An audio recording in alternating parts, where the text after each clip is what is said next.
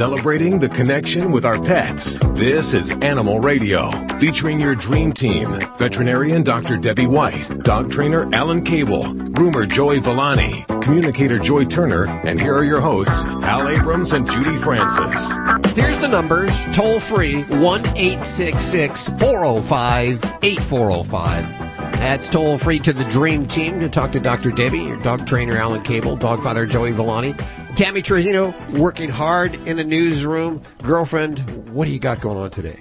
some of the most cool news for puppies and that dreaded P word, the P word being parvo. Oh, You- oh gosh, you hear that word, you just want to start crying because Well, usually you know what it means. it's usually a death sentence. They can pull through, but it takes a lot of Oh. effort and a lot of money. and about two thousand dollars to mm-hmm. i if you even get lucky enough to pull a dog through. It'll cost about two thousand to twenty five hundred dollars. But now there is a company says they've got something that can treat parvo in two days, seventy five bucks a dose, and we should have it on the market next spring. This is so exciting. This is good, but I, I definitely don't want to discourage anyone That's from good. getting the, The vaccinations. vaccinations, oh, yes. Oh no, no, no! Yes. Yeah. Absolutely not. No, this is just if you know parvo when it gets into a shelter, it just runs rampant, and you know you adopt a puppy you don't know sometimes. Yeah. This is a way to save that puppy, and I'm so excited about this. This is just to- so totally amazing. Hmm. What else is going on? Well, they they think they've come up with a, a real reason a lot of people have insomnia.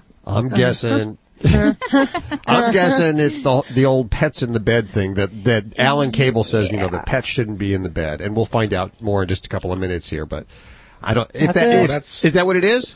Did I Fluffy and Fido. Yep. Yeah. did I blow your news story there? I didn't mean to blow your news story there, uh, but that you know what? That's not really news. That's not news. Oh, Did you ever sleep with? science- I mean, no, anyone who's minute. ever slept with a dog knows that au- au- automatically. I, my dog, my wife will get up. The dog sits up, and she's a light sleeper. And I hear her say, "Oh, Miles, you want a drink?" And she actually goes and gets the dog's bowl of water and brings it to the bed, and the dog the dog drinks in bed. Now, God forbid if Oh. I needed it, but yeah, it's, it's not. It's that's not news. Did she get you a drink of water too? I mean, of course be not. fair. No, I get nothing. I Oh. wake up. I think we all suffer, at least most of us suffer from it. And maybe we don't suffer from it, but I would say nine Yes, out of ten people that are listening right now allow their animals into bed with them. And they've been told before that it's, you know, that's the cardinal rule. You're not supposed to do that, but we do that here. Tammy, I'm sure you do that. I'm sure there's like Dogs, a million cats, animals heck yeah. all around. Oh yeah. Ladybug sleeps in a crate. Oh, she does. She does. Oh yeah. No, I started her out right when I. Oh yeah, she sleeps in a crate every night. She doesn't mind. No, she, it's her little den, and we, you know, when it's bedtime, we get up on the bed and we play with her for a couple minutes, and then I open the crate and it say it's time to go to bed, and it's on my nightstand so she can see me. It's equal with my bed, so I'm only just a couple inches from her. But I open the crate, she crawls in, and I close the door, and she stays in there all night. Well, you're good. You're Yeah. You are the one percent. there you I started her off young. I thought, uh, uh Well, whether you let your pets in bed or you don't, this is your radio show, Animal Radio, and we're toll free one eight six six four zero five eight four zero five to answer your questions right now. Coming up in just a few minutes, we're going to talk to this guy who's invented an app, and I believe Tammy talked about this a couple of weeks ago, uh, a facial recognition app, which you can.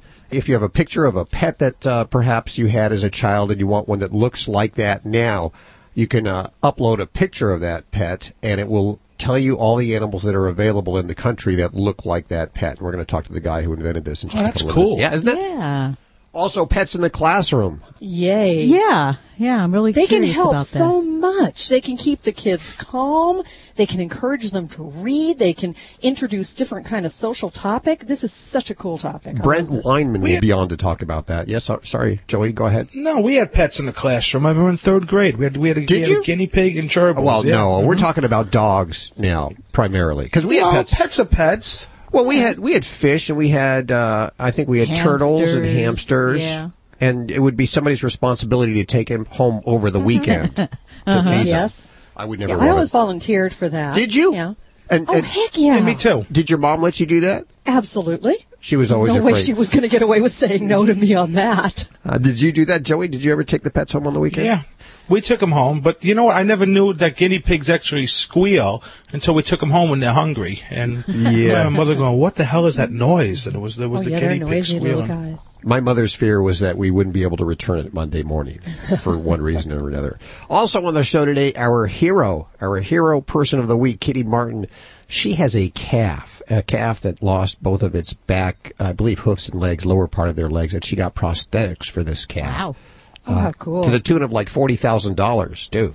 Wow. And she'll be our hero person coming up in just a couple of minutes. Let's go to the phones and talk to you right now. Hi, Roberta. Hi, Where are you calling from today? uh, Buena Park, California. The beautiful L.A. area. What's going on? Uh, I have a really sick cat. I took him to the vet about a week ago Tuesday, and um, they uh, kept him in the hospital. and They had him on IVs. Uh, they had to hydrate him and whatever else they had to do. They did blood work, and they said he has a um, a uh, liver problem and a Mm. what's Okay. that other thing called uh, bile something or other. And um, he doesn't eat. Um, I have to give him a pill, which if I can catch him, because he hides in the corner, it's hard for me to get him. And Mm-hmm. Yeah, uh, that's a common cat owner problem is catching the cat for the pill. well, you know, he's he's he stays in that corner, and actually, uh, when he comes out to go to the bathroom, I can get him, but he doesn't like it, and normally he'll hide because he's in my room. But uh, he's been taking. Um, I, I think I'll tell you the name of the product he's been taking. In fact, I can give it to him today because I can get a hold of him. It's called D E N A M A R I N.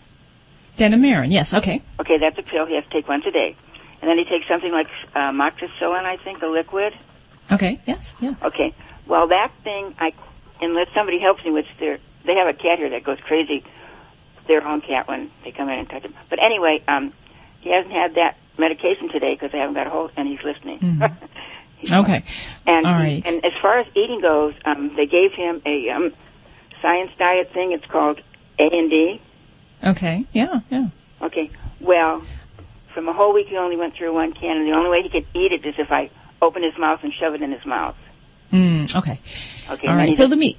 go ahead. So he's not eating much of anything at all. Is he vomiting? No, uh, now he's not. But before he went to the doctor, he was.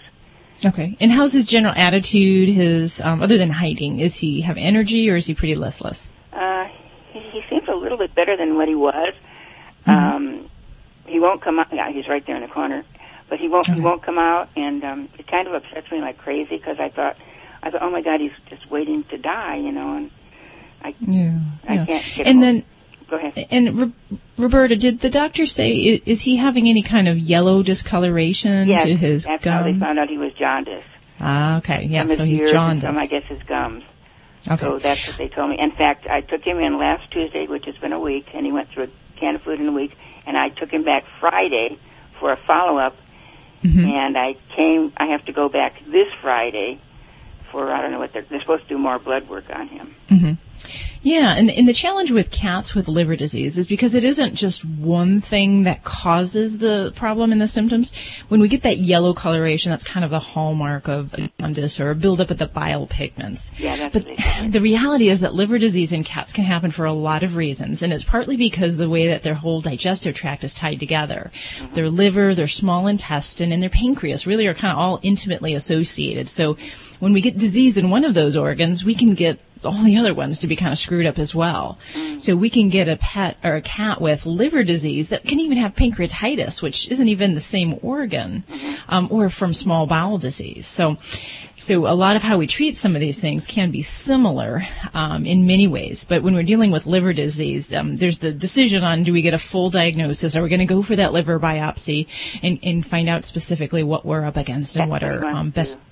Yeah, so that would be the x-ray and do a the best treatment. So but he's been urinating really good, so a lot. Mm-hmm. I mean, no, not a lot, but when he goes, it's a lot. Yeah.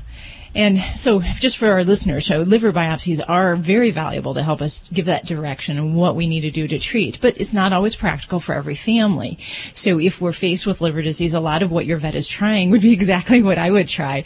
Um, you know, a long course of an antibiotic, unfortunately, is one of the mainstays of treating for liver disease. And amoxicillin is fabulous. Sometimes I'll add in some other ones along with that. Um, but that's a challenge, is we got to get that in. And ideally, with that one, we want to get it in twice a day for three weeks, sometimes several months. I can't get that's him, and, and, and there's nobody Yeah. really actually here to help me do, to do it. Yeah. Now, some other thoughts I generally have with cats with liver disease um, to help encourage them to eat. You know, definitely AD, which is kind of a um, kind of a canned food. We can make it liquefied, so you can actually give it by a syringe if he'll tolerate that. Um, that's one thing you can try at home. Sometimes in the hospital setting, we'll put a feeding tube in, and that's one way to get that in more directly. Um, but at home, that's definitely if you can ask your vet for a syringe, you can get that in um, just can you know, get it. gently. Yeah, yeah. No, and then there are some other things um, to encourage appetite. It's yet another medicine to get in this fella, but um, there are appetite stimulants that I'll often turn to when we have a cat that's not eating with liver disease. And one name, just to kind of keep in mind, is one called mirtazapine, and we can give it every few days, so it doesn't have to be given daily, um, and that can help to stimulate the appetite a of a kitty a pill or what? Generally a tablet and, and most kitties were given a tiny little piece of it so about a quarter of a tablet and we give that every couple days Yeah, um, so I- that might be something I'm sorry to interrupt. I had a packet of salmon here, and I thought maybe I could try him on that, but I didn't Mm-hmm. want to try it because he's on this other food. Yeah well sometimes we just want our patients to eat um, and as long as it doesn't upset a stomach um, i usually pull out the stops. I'll pull out the stinkiest canned cat foods that we can and a lot of times for my patients i find that the fish flavored ones really are the most appealing. They, they make me you know cover my nose but my cats. They really like that so that would be definitely one thing. Um, Well, the other thing that i I'm sorry. The other thing I'll often do with cats that aren't eating well with liver disease is we actually supplement B vitamins. And part of the reason with that is that that can actually, B vitamins are actually involved with a lot of the cell processes in the body and it can help to Im- improve their appetite as well. So that's something your vet can give. Um, it's well tolerated. You don't have to give it. It's given by an injection once a week and, and that definitely can help for some kitties as well. Yeah. Well, I don't know what I, I I I called the program because I wanted another opinion, and you're almost confirming what he had said too, in a way. But the problem I'm having now is that I can't get him to give him the medication, and I can't. And like I told you, when I when I do get him and I give him the medication, I kind of open his mouth and give him the food, which he doesn't spit out. He he does eat it, but it's kind it kind of really worries me. I've had him since he's been uh, two months old, and he's not he's Oh, only sure. ten years old. Absolutely. Well, if I can give you one more little tip that if you're, if he tolerates giving the food by a syringe method, a lot of times what I just do is take those medicines, take those pills, get a pill crusher and crush those up, put that in the blenderized food and you can give it in the syringe and it can be a little bit less stressful and especially if he's taking the food, it, it may help to disguise the flavor of some of those tablets. I don't have a problem when I get a hold of him doing the pill because I put it in the back of his throat and he makes sure he doesn't spit it out. But do you think he'll Well- ever ever survive this situation? You know, it, many cats do, it, but the hard thing is, is that it is a daily battle. You have to get these medicines in. So rarely do these things get better on their own. And I think that's honestly why many cats, we may not always see the end of the treatment and they may not recover. But really finding a way that you can work with your cat in the least stressful way to get the medication in. So whether that means making his world a little smaller so that you can catch him and kind of find him, um, giving him ample hide spaces, and then just pairing those medicines in a in a in a happy way that you can give that with the food or give that with some kind of catnip or a treat, so that you can kind of try to make him happy to see you and not regret that he's coming out and he's going to get stuff shoved down his throat. Oh yeah, that's the problem. He uh, he's he's in my room, and there's dressers he goes under and the bed he goes under. Now he's in a special corner where he I can't reach him. So uh, Yeah, and it's a good fight, Roberta. You've got you've got a disease that you hopefully you know can do something for. So as long as he's not suffering, you know, I'd have to say that you know there definitely can be hope in these situations. Um, you know, It's not easy. I know Judy has to give our, our studio cat pills every day, oh my god. but the cat's been getting pills for so long now that it, it's no big deal, is it, Judy? No, it's I've been doing it since 2006. So how many years has that Every been? day. Every day. Every now day. he's up to four pills a day. I give him. Oh my god. I've gotten to be a pro. I just sneak up, pop it. They don't even know what hit them. Roberta, we wish you the best of luck, and if you have any more questions, please feel free to call us back, okay? Thank you so much. Thank you. Toll free 1 405 8405. You're listening to Animal Radio. Call the Dream Team now at 1 405 8405. Did you know it took 39 versions to get the American flag just right? That's proof that great things get even better when they're reinvented. Valvoline's been reinventing motor oil since 1866. And with our all-American roots, we thought it was time to celebrate our legacy by giving away a free American flag. Available at AutoZone when you buy five quarts of Valvoline motor oil and a Fram oil filter starting at $22.99. See store for restrictions and details. Flag offer expires September 30th, 2014. Go to valvoline-usa.com for more info.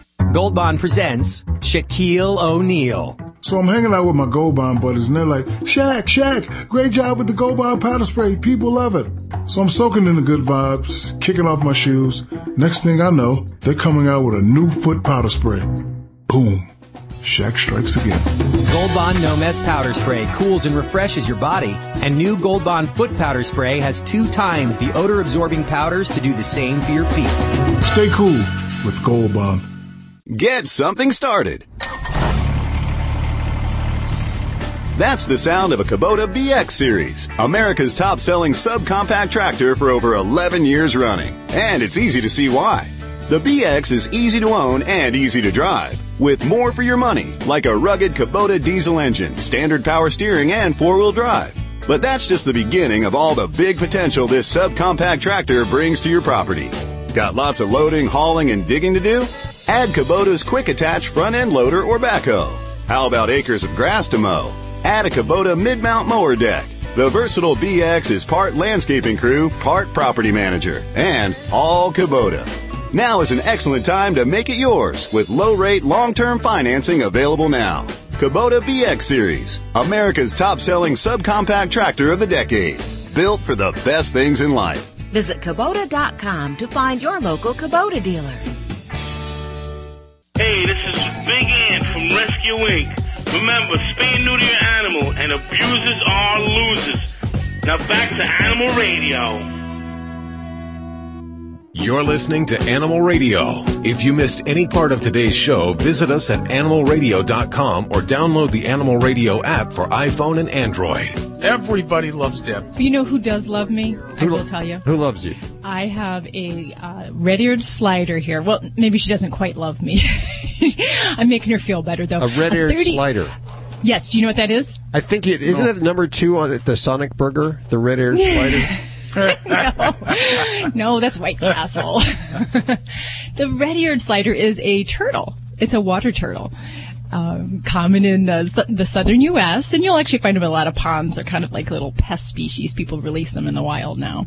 Um, but this gal is 35 years old, and she came to me because she's not eating good because she's got a belly full of eggs. So she's going to give birth, huh? Not really, no. she has eggs though. So she's not mated. Um, she's not been around boys for probably a good 30 years. Um, she is just every year when it comes to springtime, she. Oh, they're just the regular old eggs. eggs. Yeah. Yeah, Okay, gotcha. Just like birds uh, lay eggs that don't have to have a. a Remember what around. last year you had had to explain that whole birds and bees thing to me, and I. Yeah, we're you. still working on it. And Alan, you got it under control. You understand the whole egg thing. I, uh, the male. birds, the bees, the flowers, the trees, the booze, the broads. Yeah, I, I know. What's. I sent you a story, didn't I, Deb? What did I send you? I didn't say one. Yeah, I sent you some cute story or something about turtles. Been married 110 years. I didn't see it. Did you text it or what? I think I emailed it. Hmm. Let me check my spam folder. Maybe it's in the blocked email section. Let me check. That's where I go when I talk to a woman in public, right to her spam folder. Sorry, you didn't even you didn't even rate at that, Alan. I I'm sorry. Hi. Hi, who's this? Jan. How are you doing, Jan? Hanging in there, babe. Hanging in there. Hanging in there. Where are you calling from? South Lake Tahoe. Listening on KOWL, huh? You bet your booties. Hi, Jan. Hello. Nice to hear your voices. You too. Thank you. So how are you doing today? What's on your mind? Well, Miss Pie Lafitte, she's a little, she's about a year old, Lhasa Apso. Uh huh. And she got her name because I'm a nutty gal. Yeah, you you sound like a nutty gal, and that's how we prefer them. Yes. if I couldn't laugh, honey, I'm, you might as well dig me a hole. Yeah, absolutely. Well, you know that's that's how you get through life. And I have, oh, half a dozen or a dozen, more like a dozen, uh, half whiskey barrels full of soil, and I put plants in them in the spring, but Miss Pie goes out in the snow and jumps into the whiskey barrels, comes in all mud. Oh no! And he's eating some of the dirt. And I never had a dog eat dirt before, but I've never had a dog like her before either. Okay. Well, you know, the interesting thing, we classify uh, dogs eating unusual things as the term pica, and dirt eating falls within that category. And in in general, if this isn't a behavior that this little guy's done since he's been a youngin' and it's been a bad habit, when this develops as an adult dog, or especially as an older dog, I take that sign very seriously it's not always doesn't point our finger directly to a single diagnosis, but there are some common problems I've seen this with, and some of those in- include blood-related problems such as anemias, um, liver problems, uh, iron deficiency problems. But we can also run into the realm of intestinal issues, inflammatory bowel disease, um, even cancer. I'm going to really encourage you to get a pretty thorough workup um, with your veterinarian, starting with blood work. That'd be the point A that I would always, always do in a pet that's doing it, even if it's a young dog, because we can see some of these problems that manifest as a kind of almost an innate um, understanding that they need to eat dirt. And we believe in some cases, if there's an iron problem or they're anemic, that somehow the animal instinctively knows I need to find this mineral somewhere. Uh, now, maybe we're giving dogs more credit than you know they have the sense of reasoning, but you know it is a sign that we do really believe that they're looking for something and not finding it in their regular diet. That also being said, a lot of times I'll do a hypoallergenic diet because allergic diet disease can also present with some of these weird signs of eating unusual things. So that would be where I would definitely start things off. And I would definitely encourage you not to follow any kind of remedies off the internet. The first and foremost thing I'm going to encourage is to see your veterinarian. My, my best wishes go out to you and your, your little babies and hope all turns up well. Give us a call and let us know how things turn out. Hold on a second, Jan, okay? Okay, Cookie. 1 405 8405 to connect with any one of the Dream Team. Here's a surprising summertime fact from Allegra Anti-Itch Cream. We all know that irritants like bug bites and poison ivy can make you itch. But what you might not know is how. Actually, it's the histamines your body creates in reaction to these irritants that make you miserable. But now that scratch has met its match. Allegra Anti-Itch Cream. Its maximum strength itch medicine blocks your itch-causing histamines fast for long-lasting relief. Allegra Anti-Itch Cream. The relief you've been itching for. Use as directed. Geico presents Fan Mail to a Pig.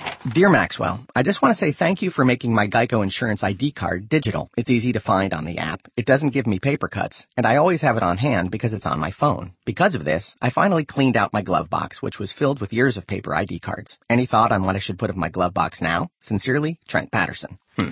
Trent, what can you put in the glove box? Here's a crazy thought. How about gloves? Digital insurance ID cards, just a tap away on the Geico app.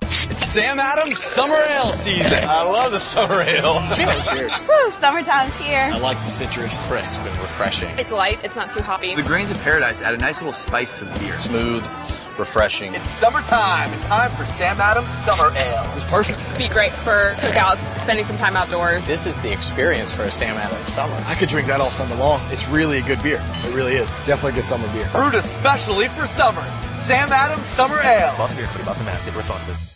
I'm in Yosemite National Park to talk Gold Bond Rapid Relief Cream with the Miller family. So how many itchy bug bites and rashes do you have? 33 bites. 34! And a case of poison ivy. It itches. Do not scratch. Miller family, relief starts now. Gold Bond has twice the itch fighting medicine of hydrocortisone cream. Ooh. Plus aloe and vitamin E. It's fast relief on contact. Feels better already. Who's up for a hike? Look at the big kitty. I'm out. Gold Bond Rapid Relief Cream. Relief starts now. This is an Animal Radio News Update brought to you by Doctors Foster and Smith Pet Supplies with thousands of quality products at low prices every day so you save on every order. Visit fosterandsmith.com. I'm Tammy Trujillo. You love your dog, but depending on the breed, your insurance company might not. In fact, your dog's breed might actually keep a company from providing you with homeowners insurance. It's all about the money. Insurance companies pay out millions each year on dog bite claims. In fact, last year, bite claims accounted for one third of all the homeowners' liability claims that were paid out. So now insurers actually come up with a list of dog breeds that they consider dangerous and could result in you being denied coverage. The list names specific breeds, but many companies extend the list to also include any mixes of the banned breeds. So here's the list. I bet you know who unfortunately is on top. It's our pity bulls, then Staffordshire Terriers, Rottweilers, German Shepherds, Presa Canarios, Chows, Dobies, Akitas, Wolf Hybrids, Mastiffs, Cane Corsos, Great Danes, Alaska Malamutes, and Siberian Huskies. Now each company draws up its own list. It's not based on any scientific data or anything. In fact, one report in the media can be enough for a company to decide that a dog breed is dangerous. Now, if you're looking for the perfect dog, yup, you guessed it. There is now an app for that. Bark Buddy, a free iPhone app that showcases dogs for adoption. It's connected to a shelter of 2,500 rescues and shelters throughout Canada and the U.S. And you just swipe your way through all the pictures of the available dogs and you stop when you see one you're interested in. The app then gives you the details on the dog and the organization that has him or her. Right now, Bark Buddy's only available for the iPhone, but there's an Android version should be out pretty soon. Well, they are cute. They are prickly. In some places, they are illegal. Talking about hedgehogs. They are growing in popularity as pets.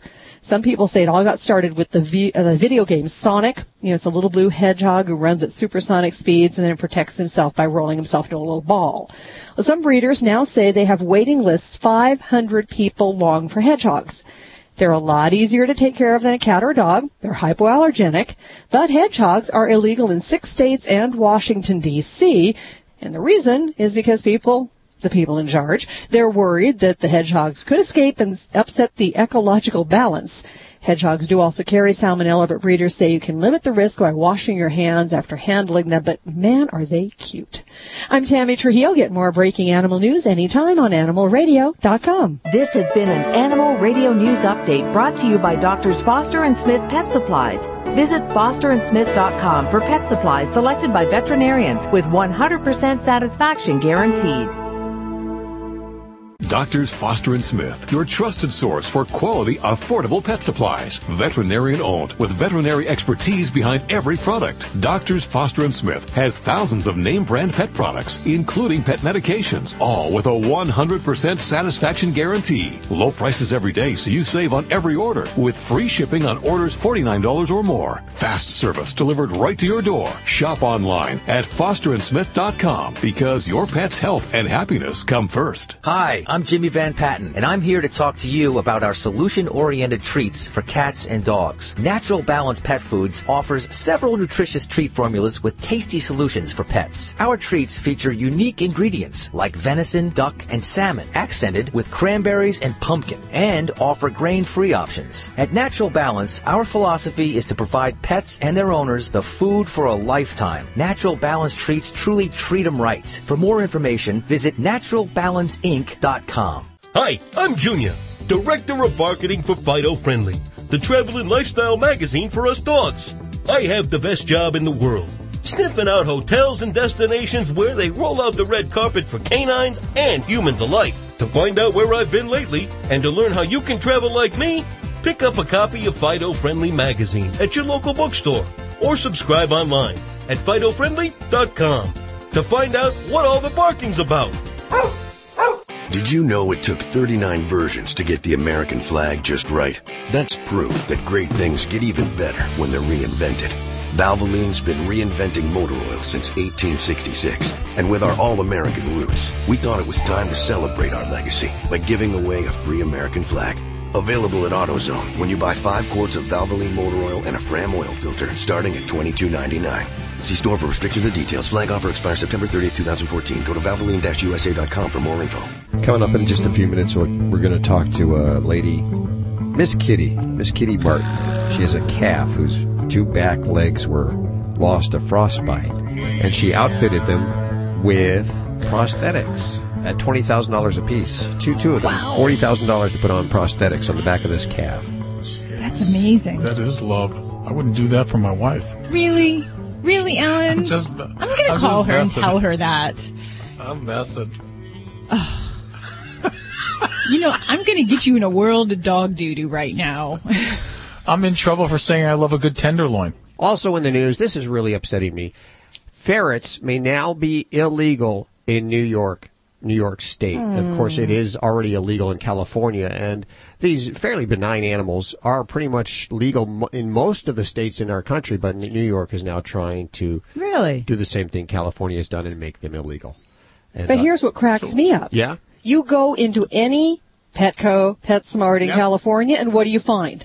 Ferret food. stuff. Yes. Uh huh. Uh huh. Why are they? Uh, why are they out to get the ferrets? I mean, well, why not the pigeons? Why not the pigeons? We, uh, we It's another one of those ecology things. They think if the ferrets get loose, they're going to set up the, or screw up the ecological balance because they don't belong here. So why are ferrets illegal in some states like New York? Well, I think there's some fear that they're going to get loose and uh, kind of compete with other species or going to reproduce in the wild. Um, so that, that's some of it. Some of it also sickness that they might bring to the other um, uh, wild ferrets that are out in the population. Oh, what do they eat? What do ferrets eat? Uh, disc jockeys. Oh dear. Oh, no, no, they're they're they're basically vegetarian animals. Then, then how can they cause trouble if Bugs, they're? bugs and stuff. I, I, I've never understood it. And ferrets are neat. They are kind like of cute ferrets. little. You know, I was just doing Yeah. some Oh. research because I did think that you had that backwards, Hal. And actually, they have been illegal in New York, and now they're talking about Yeah. lifting the ban. So That's that what you I was gonna say, Hal. I think you made a- ferrets. yeah, you had it you made a boo-boo. Isn't that what I said? No, boo-boo. That's not what I said. no, that's not what you said. Because I got No. this, I have this dyslexic news service that I get in the morning. I check with AP and UPI and uh, CNN. I get, and sometimes everything they have is completely backwards. And I just, so what I've been informed, yes, I was wrong. I was r- r- Yeah, come on, I Al, you was can say it. wrong. Yes. So it's been illegal, and they're thinking Right. of legalizing. They're it. li- thinking about lifting the ban. Yes. Oh, cool. Tammy, Well, can you get on it's that news story? Find out more about that next week. Find out where, Yeah. what what that's all about. I need to Yeah, be let's look informed. into it. I got to tell you, I, I sure wish California would get off off their ferret ban. 'cause Well, this may be I'd the beginning of it. Packing some ferrets. uh, However, uh, in New York, uh, a ferret cannot drink a big gulp. No, that's you can't. still illegal. That's still. They changed that law too. I knew that. You can actually get a 64 ounce drink now there. oh no, no, no, no! The, it was on. It was a stay of execution, and now that's back in effect. It is back in effect. get? You know, Oh, I boy, love we're, a good we're, tenderloin. if you want the news, we're on top of it right here at Animal Yes. Radio. Up We- to date we have the information. news you Get your use. breaking news. Yeah. but rats are fine. There's who- ten of them for every pet rat? person. I was going to say who's got pet rats, but pet rats and wild rats, you know, there's not a fear of releasing those, but yeah, they can breed rampant, right? Yeah, we we just Well, saw they- a they story already do. about that where there was a lady who was hoarding 300 rats and she was breeding the Yes. wild with the pets, which I guess makes some kind of mm. super rat or something like that. Yeah, and you know, there's, there's got to be concern for even things like respiratory problems when you have that many animals and they're not housed maybe in the most appropriate way. So I'm pretty sure 300 rats in her house don't sound like they're raised in the most appropriate ways. But that's that's a health danger to people. So that's uh, public health, man. Get that guy knocking on your door. Yep, yep, yep. Come in. Oh, that was you. I'm sorry. That was somebody Dave's not here. There's a little Cheech and Chong reference there. Good for you. Oh, Good thank for you. you. Uh, let's see. You know, we've been talking about a lot of different apps that have been available lately. And uh, Tammy Trujillo, anytime a new one comes out, she brings it up. She was talking a couple of weeks about this one, and I thought it was kind of cool. It's called Pet Match, and they're using this facial recognition technology. You know what that is, Judy? Yes. It's when you take a picture of someone's face and then you, you, you put it up at this app and it actually finds someone who looks just like that by just by the facial That is correct. And. And the cops use it too, right? yep. Yeah. FBI. if you have an iPhone or you use iPhoto or have a Mac, all your photos are arranged by facial recognition or can be arranged so that you have all the same people put together. It's kind of a Wow. pretty cool technology. And these guys are using it to find and adopt animals out. And I think that's pretty cool. So I wanted to get him on the phone here. Hey, Adi, how are you doing? Good, thank you. Where are we calling you today? Um, uh, we are in our office in Palo Alto. Palo Alto. Okay, so up computer land is, I guess, what we call it. Exactly, exactly that. And uh, this technology, before inventing it to be used for animals, it was a technology you were working on for other purposes. Is that correct? Yeah, it's a generic technology. We, we are developing visual search. It's the ability to find images with similar content or similar objects and so on. It can work on anything. And in the grand vision, we are going to release different applications that are doing different stuff. But we thought that the first one uh, might be might be very neat, very useful to do it on pets. You're using it for animals now, so people what they upload pictures to your app, and then what happens? And then we are searching in databases of shelters and places like that. There are millions uh, of pets available for or waiting for adoption in the U.S. We are searching for the one which is uh, uh, as close as possible to you, and that looks like the one that you are envisioning and want to have. So I can get my own grumpy cat? yes, exactly, exactly. We, we we see people are taking actually or um, using images from Instagram. Uh, they see something nice, something that inspired them. They want to have something like that, and we can help them uh, to to to find it. Okay, if I have some computer software that I can kind of create and kind of meld different animals and make a face of what I would envision, can you use that to find my imaginary dog that might not yeah, be? you know, we, we saw that even people are taking images of stuffed animals of the kids, for example, and we can find you can find a, a nice uh, dog that looks like a koala bear. Now I understand that this uh, tech news site, The Verge, they uploaded a picture of Lady Gaga, and it produced a matching image of a hamster. Is that is that correct? the technology sometimes goes to places that we don't understand. or or maybe it's just real obvious. So if I want a dog that looks like Hal, I can just upload your picture, Hal? Yeah, and you And I might- can see or what a I get, hamster. or who might a knows ham- what'll, Oh, what'll I, show I gotta up. try this now. Lizard might show up. Who knows? uh, this is only available for Apple right now. Is that correct? Right now, very soon, we're going to release also a version for the Android, and we are improving the application all the time. And do we pay for it? How much is it? No, it's completely free. We are we are really trying to help here. We're doing good work. You certainly are. So the website where we can learn more about it. What is that? So it's uh, superfish.com. It's our main site. Superfish. Um, Superfish. yeah, okay. superfish.com. And and there is a Pet Match um, Facebook page. I will put links to that over at animalradio.com. Adi, thanks so much for hanging with us Thank today. Thank you very much. I appreciate it. That's kind of cool technology. What do you think about that, Alan? I think that uh, anytime you can get a dog that looks like you, it's a wonderful thing. Now, there is one thing, and I thought you were going to bring it up, but I guess I'll bring it up.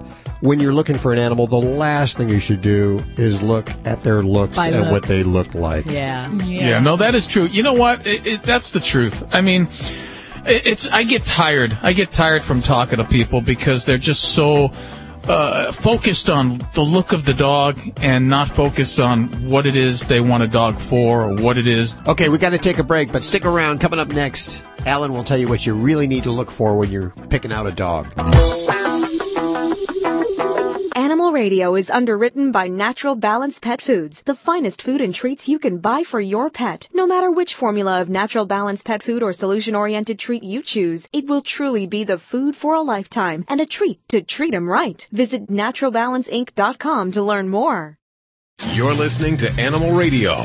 Call the Dream Team now at 1 405 8405. So what, what, what should we be looking for, Alan? What when we're looking Well- for a new animal besides the looks? Should there is it a way they're acting, a way they uh, interface with their You know- litters?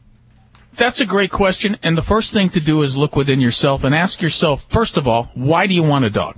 And second of all, when you answer that question, and the only good answer is because you say to yourself, I would be a good, it's just like having a kid. I would be a good dad, and I'd really be fulfilled doing that and giving an animal a happy life, a good life. And then once you do that, decide what kind of a dog you want.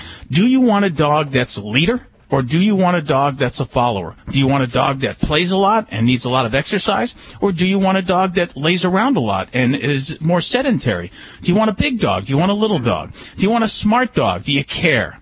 And these are all the questions you have to ask yourself. There's a lot of questions because each dog is different. Definitely, and you want to make sure that if you're an active person, that you you have an active dog, and if you're not an active person, that you don't get an active dog because that could be trouble right there. And of course, these animals would end up back at the shelters if you got the wrong kind of animal. Also, I, I know a lot of these shelters, this is pretty cool. If you want to adopt an animal, a lot of these shelters will let you take the animal home for a night and try it out and see how things will work. So when you go That's down awesome. there, ask them if they do that overnight program. Well, first thing you should That do is is if you have an animal, if you have a dog and you want to get like another dog, you should take the dog with you Down to the shelter? down to the shelter and see how they get along first before. Can you I take can I it tell you guys a story? This this is really important. My sister in law, I told you about her dog. She almost lost her leg this week. I Oh, mean, she really? literally.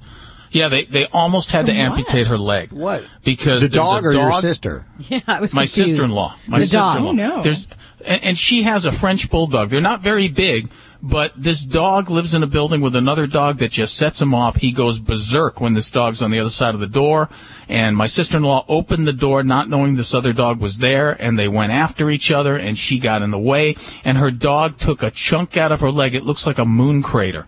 And she let it go because she was afraid that they would take the dog away from her. And after two weeks, uh, it rotted. It, it got bacteria in the wound. It decayed, and and finally she had to go to the emergency room because it started to smell. And they told her, you know, you might lose your leg.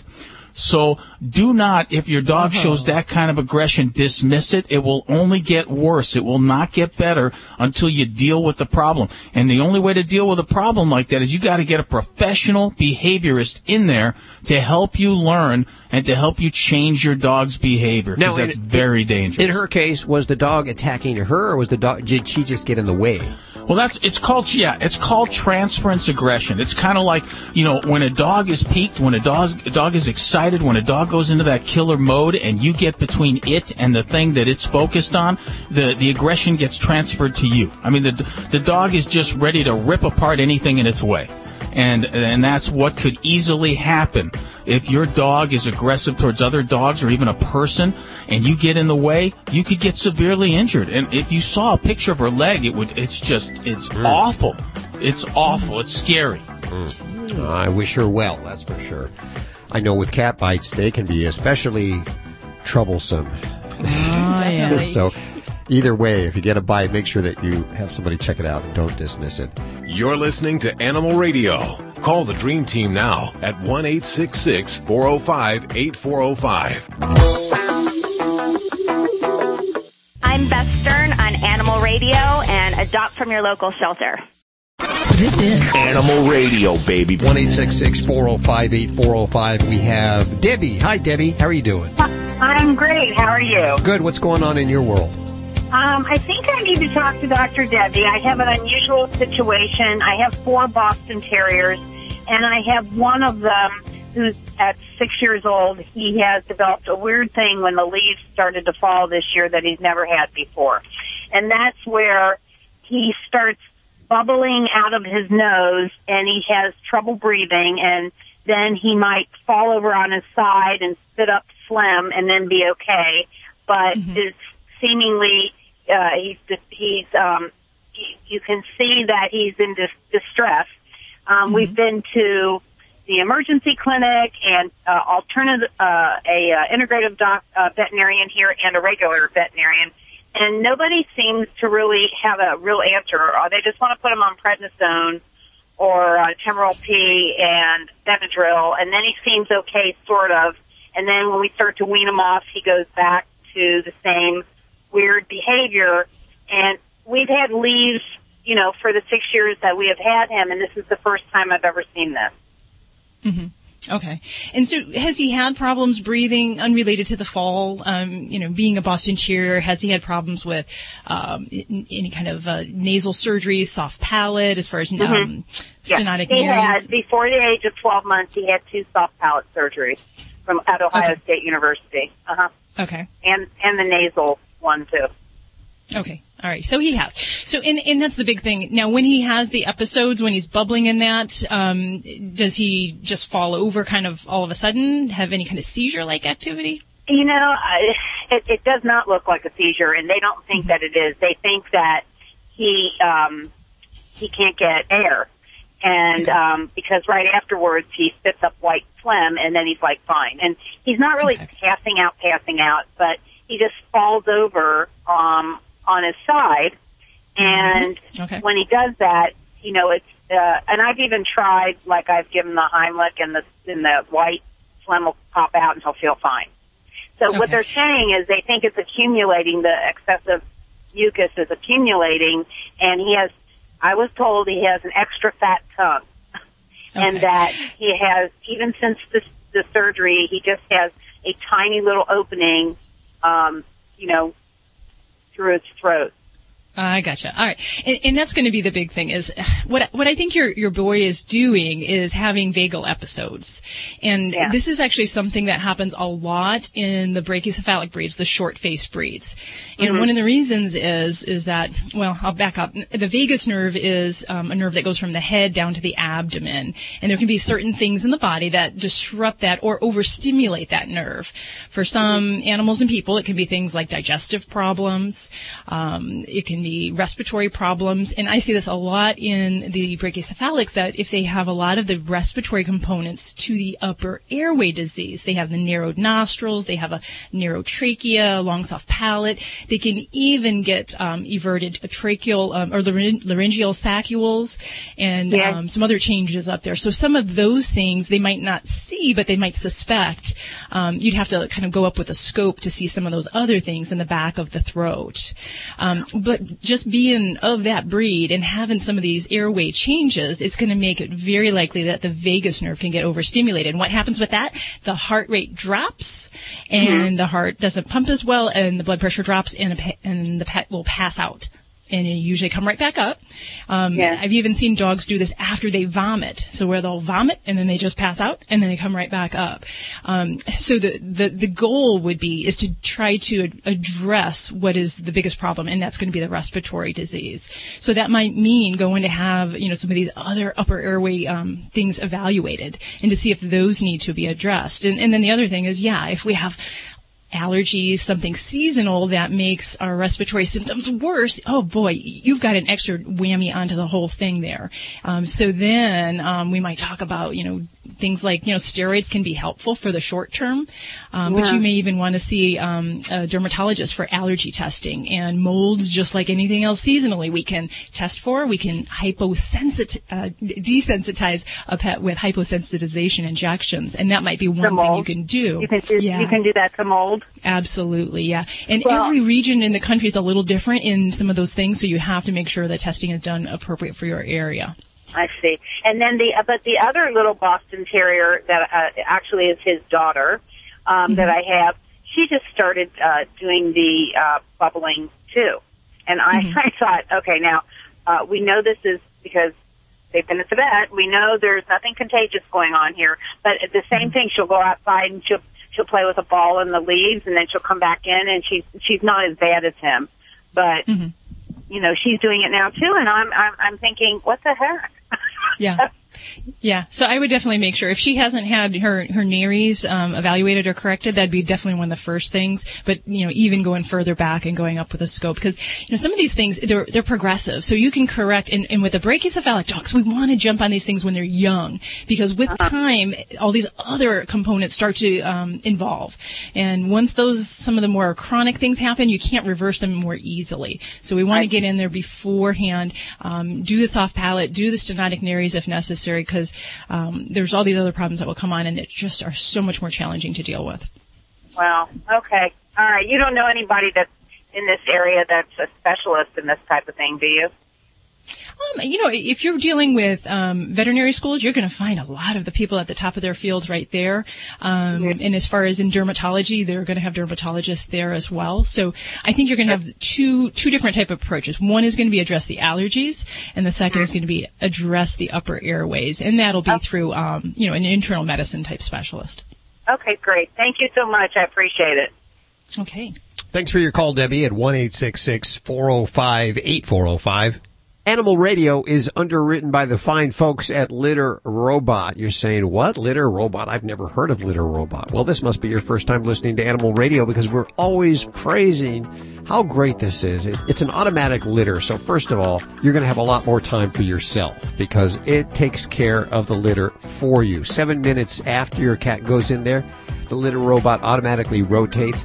It's uh, kind of cool. It's uh, you should check it out if you haven't seen one of these. Go to YouTube and see it in It action. looks like a space helmet or an underwater, the diver's helmet that they used to wear. Exactly. And yeah. it, it rotates and it has this patented litter sifting process. And because of this process, it can save you up to 50% in litter, which is a big savings right there. And also, you don't have to use any special litter. Yep. You can continue to use the same clumping litter that you've been using. And for the waste bag, it can be any trash bag. You don't have to buy expensive trash Cartridges or no, cartridges nothing. or- Nothing to buy except for your litter and trash bag. So very cool. Litter-robot.com.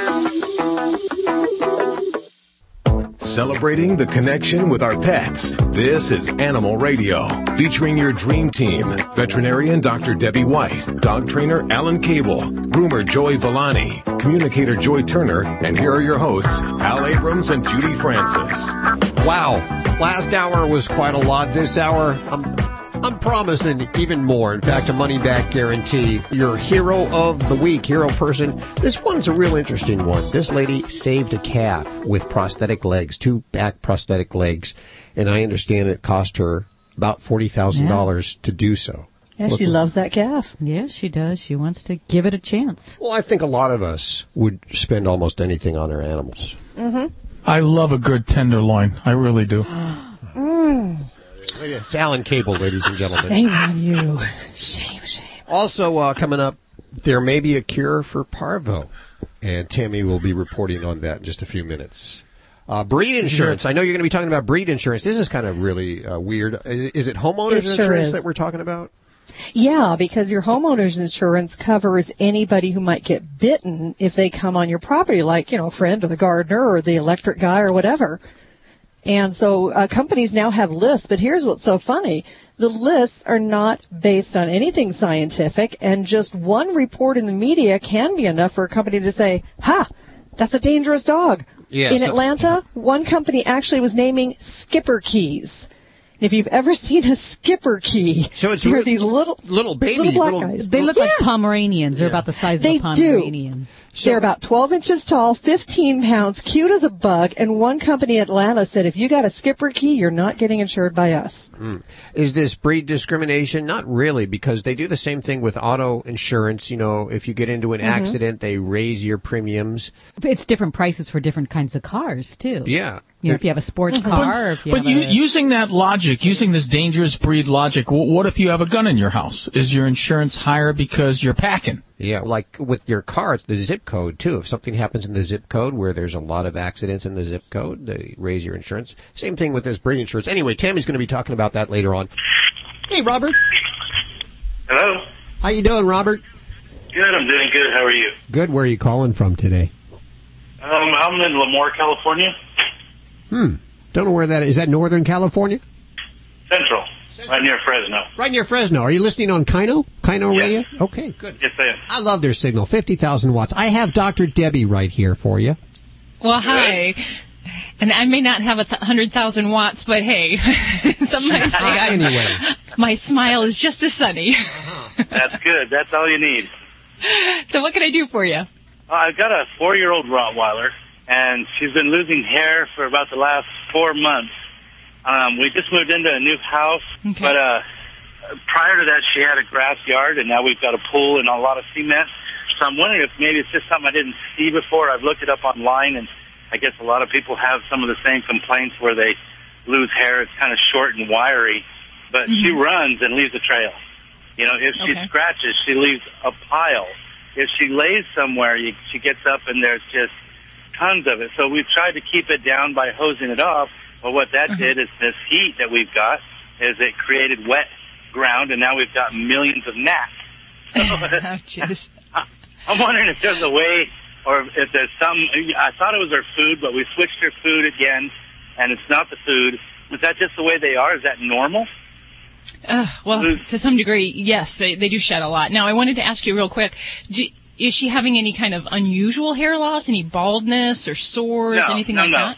No, it's all Okay. pretty even. It, her coat stays pretty even. She has no um, no raw areas or anything like that, other than um, maybe her heels where she lays down sometimes, you know, and that's just a little thin, but it's not She has no bare space, no bare spot. Okay. Yeah, so I'm going to be very honest with you. This is something that is not likely to be fixed. not in the sense of how are we going to stop shedding? Because shedding is a reality for every dog.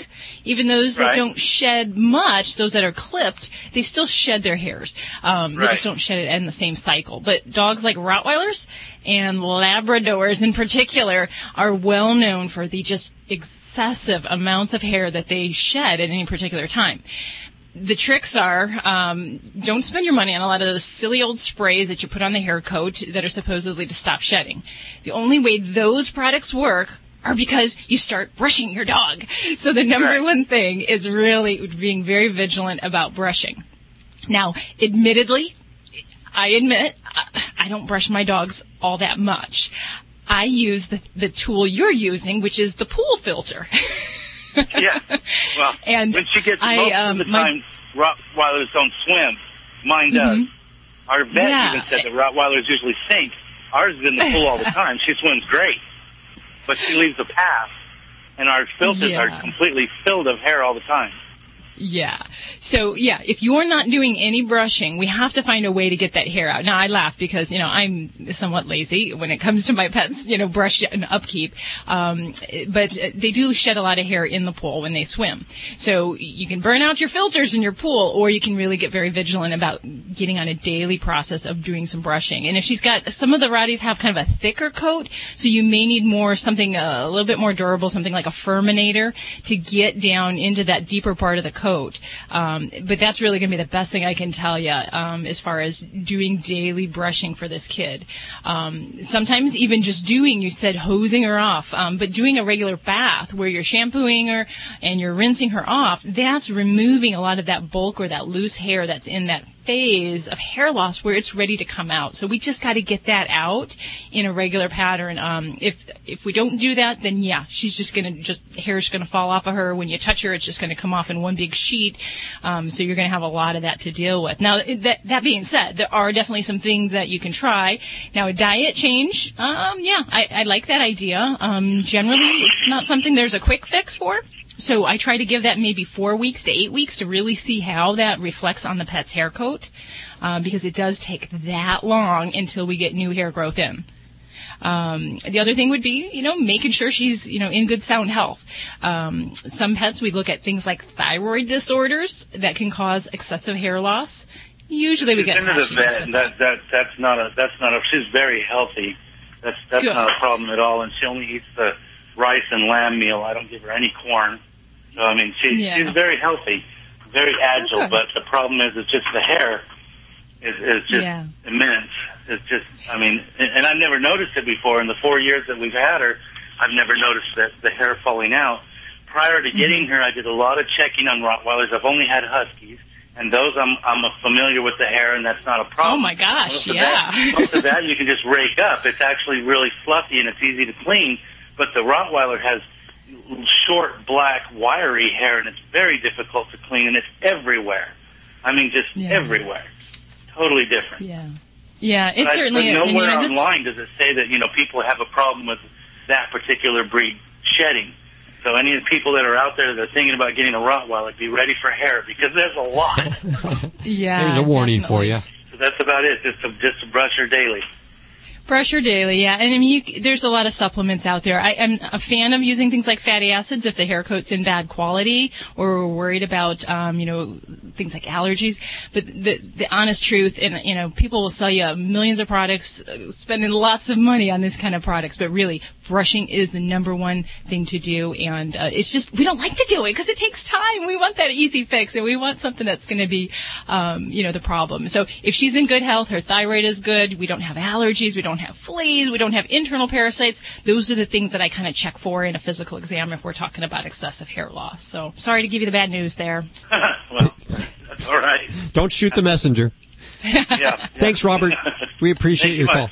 A great story just came out of uh, San Antonio, Texas, and the Northside Independent School District. If you look in their yearbook this year, on page 16, you'll see little Rachel Benke, a little blonde-haired girl, and next to her, Taxi Benke, her dog.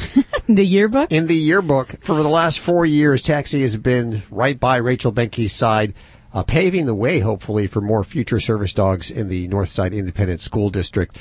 Rachel, she has epileptic seizures. She has since birth. And she's had two brain surgeries, one when she was six years old, and she's shown improvement since then. They figured, why not get her a dog? That might help her kind of be by her Uh-huh. side. So four years ago, they met Taxi, who's a half lab and a half golden retriever. He was supposed to be the guide dog, but he became a guide dog dropout. He couldn't pass school because because he has cat destruction problems. is, is, Oh, dear. is the story. When they first met, actually Rachel was afraid of dogs, but when they first met, uh, not 15 minutes later, they became friends for life. I guess it will Wow. be from here on out. The dog goes everywhere with her, accepting awards at school, celebrating birthdays, even on the school track, where one day he sprung into action just before she was about to have a grand mal seizure. So kind of interesting. He was not actually trained for that, but she, he popped into action when she was about to have one of her seizures. And they let the dog have the picture in the yearbook. I think that is so awesome. Isn't that wonderful? Wow. Did they style his hair or put a bow in? Did he have to nice wear collar on him? Yeah, did he have to wear a gown or a cap or a suit or? Uh, let's post this picture up the website. That's so awesome. What was that, See Alan? what happens when women get involved? You know, they want to put a bow tie on the dog. They want to want to put ribbons in his hair. No, You I'm talking about, you know, there's certain things that you have to dress when you have your yearbook picture taken. There's certain You dress outfits. for the event. Yes, you, You do. just- it has to be you uniform. just brush him. You brush him and leave him be a dog. Let him alone. Get away. You're listening to Animal Radio. Call the Dream Team now at 1 405 8405. Get something started. That's the sound of a Kubota Standard L compact tractor. Now rolling off the line from Kubota's assembly line in Jefferson, Georgia. With a powerful Kubota diesel engine, standard power steering, ergonomic controls, and a deluxe suspension seat, it's more than ready to work. It's ready to help take your productivity to the next level. Kubota's Standard L is a property owner's dream. Powerful, versatile, and comfortable. Choose from two-wheel drive or four-wheel drive models with gear or HST transmission options to make sure you get the right combination of power and performance for your needs. Plus, there's a wide range of performance-matched Kubota implements to help you get even more done, including a quick attach front end loader and backhoe. Think of all you can get done and all you can save with low rate long term financing available now. Kubota Standard L compact tractors, built for the best things in life. Visit Kubota.com to find your local Kubota dealer. Gold Bond presents Shaquille O'Neal. So I'm hanging out with my Gold Bond buddies, and they're like, Shaq, Shaq, great job with the Gold Bond powder spray. People love it. So I'm soaking in the good vibes, kicking off my shoes. Next thing I know, they're coming out with a new foot powder spray. Boom. Shaq strikes again. Gold Bond No Mess Powder Spray cools and refreshes your body, and new Gold Bond Foot Powder Spray has two times the odor absorbing powders to do the same for your feet. Stay cool with Gold Bond. What dog food is specifically designed to reduce the risk of cancer, settle digestive upsets, reduce scratching and shedding? Canine caviar. What dog food reduces red tear stains and hot spots? Canine caviar. What dog food has probiotics that reduce the chance of soft stools and have a higher calorie count for better nutrient absorption? Canine caviar. So what are you feeding your dog? If you didn't answer Canine Caviar, visit caninecaviar.com today and get your pet started on a longer, healthier life. Hey y'all, it's Lisa Matassa and you're listening to Animal Radio.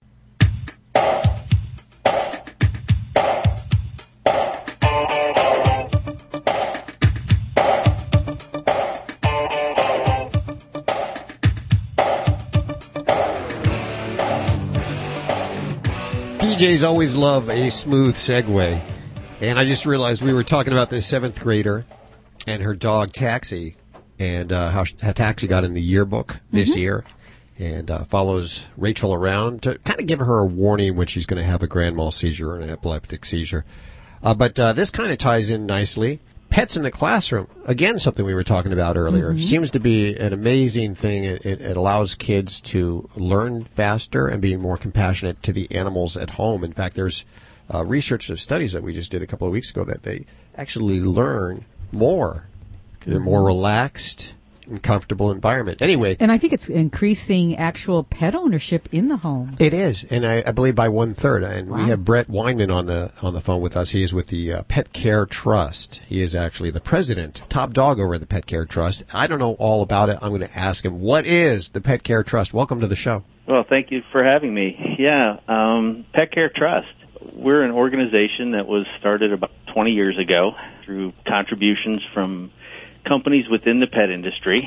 Um, basically, our, our mission is, at the time we were founded, is to figure out how we can introduce more people to pets and the joys of pet ownership, and make sure it's done in a responsible way. Mm. And one of the programs is to bring these pets into the classroom or get the animals into the classroom. Is that correct? Exactly. In fact, that's really been our focus. As you can imagine, there's so many different opportunities for a, a nonprofit to fund, help fund, you know, initiatives that uh, we worked at, throughout the course of the trust. We worked with nursing homes and we worked on, you know, studies of for pet health, et cetera. And then finally, we said we need to focus. And what a better thing to focus on than, than kids and pets in the classroom. Is it easy to get the pets into the classroom, or did or was uh, like uh, a lot of bureaucracy, or did the schools open their doors to you, or they were they cautious? It's it's all over the board. Um, really, it's the responsibility of the teacher to uh, check things out with their uh, the administration.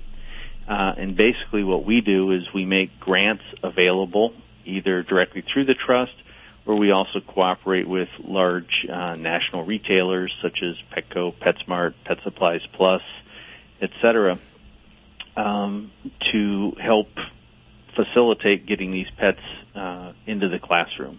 What what costs are associated with it? Um, for the teacher, we we try to minimize costs as much as possible because, uh, as you probably know, these types of uh, things usually come out of the teacher's pockets. Mm-hmm. Um, so what we do is um, we will fund the cost of the cage setup, the cost of you know initial food purchase, you know decorations, toys, treats, etc., bedding materials. You know depends on the type of pet that's chosen.